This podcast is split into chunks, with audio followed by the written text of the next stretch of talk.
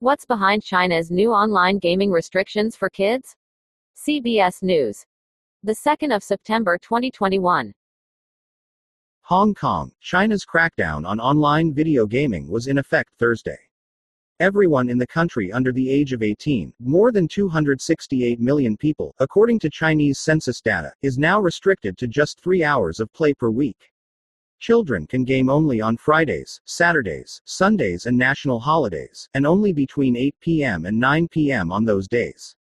Access to online games now requires real name verification and log-in systems, and gaming companies can only allow youth players their three hours of service within those small time windows. Reaction to the new rules has been mixed. Some Beijing parents told CBS News they agreed that their children's time was better spent exercising or studying, while others criticized the move as government overreach into family life. It seems to be part of a major push to really bring the government front and center into all elements of people's lives, Hong Kong based technology and online media expert Paul Haswell told CBS News. But the policy is part of a bigger push by Beijing to control not only personal habits, but to rein in the overwhelming influence that technology has suddenly claimed in Chinese society, and the government's motivations go beyond just protecting kids.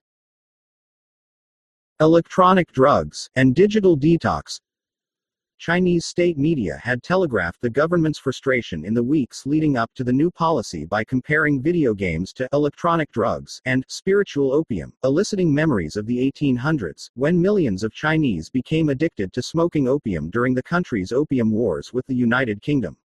No industry can be allowed to destroy a generation, wrote China's Economic Information Daily on August 3.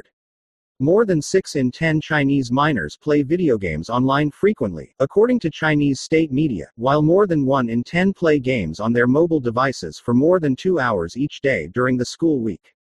For some parents, the new gaming policy didn't come into effect soon enough. Many had already taken drastic action, forcing their internet addict children into rehabilitation at digital detox centers in China. I've been advocating for this for years, said Dao Ran, director of the Adolescent Psychological Development Base. The Chinese government's strong measure this time is the most successful attempt in our fight against addiction. CBS News visited Dao's facility about 20 miles outside of Beijing, where no technology is allowed. Right now, about 30 boys and girls are there, living out structured, boot camp style days full of exercise and counseling. They share simple dorm rooms with other young patients and eat communally. Their parents often live there, too, as part of the holistic program to reintegrate children with their families and society. Dao, a former colonel in the People's Liberation Army with an expertise in psychology, said 85% of China's minors have some kind of internet addiction, which he called enemy number one for personal growth. His program costs about $1,850 per month, and most patients opt to stay for between 3 and 6 months, though he did have one family stay for 11 months. At its busiest, the center has more than 130 patients. Boys make up the majority, but Dao said he's seen more and more girls being checked in by loved ones. The ratio of girls went from 10% to 30% in the past two years, a big jump, he said, which he attributed to a wider variety of online games becoming available, with broader appeal. One man at the detox center told CBS News that he'd been there with his son every day for about a month, since the 17 year old was suspended from school for three months. He spent 8 to 9 hours each day online. Occasionally, he'd be online all day and night, 24 hours. It's not just his problem. Our family didn't create enough love, so he had to look for replacement in games, said the father, who didn't want to be identified. He initially wouldn't recognize he had a problem. After a few weeks, he started to accept the fact that he has issues. He had a chance to self reflect. My child is very social, and he schemed about escaping with other trainees when he first got in, but they didn't take any action. A high school student who had already been at the facility for five months, with both of his parents joining him for the past month, told CBS News he had also been suspended from school after falling in with a group of friends who could be considered bad influences. We spent whole nights at internet cafes, sometimes we drink alcohol, sometimes I don't go home for three or four days. I spent more than 10 hours a day online. At my worst, I went to sleep every two days, the boy said.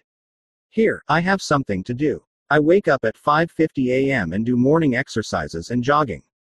After lunch we have group therapy and lectures. I think it's hard for trainees to recognize the improvements, it's progressive. Every time you take a small step, you won't realize how far you've climbed until you're already on the mountaintop. When you've returned to real life, people around you might see you in a different way. But while the new rules may help keep more children out of centers like Dao's, it's not good news for the companies behind the games. What else is behind it? I think it's quite bad news for some of the homegrown tech companies, Haswell told CBS News of the new gaming limits. I think Tencent is going to struggle the most. Tencent is the creator of the massively popular Honor of Kings, the world's top grossing video game for much of this year.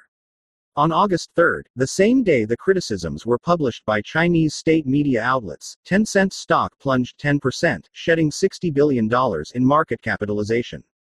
Its shares have managed to rebound since then. I think it's an attempt to try and bring more equality, said Haswell, a technology partner at Pinsent Masons.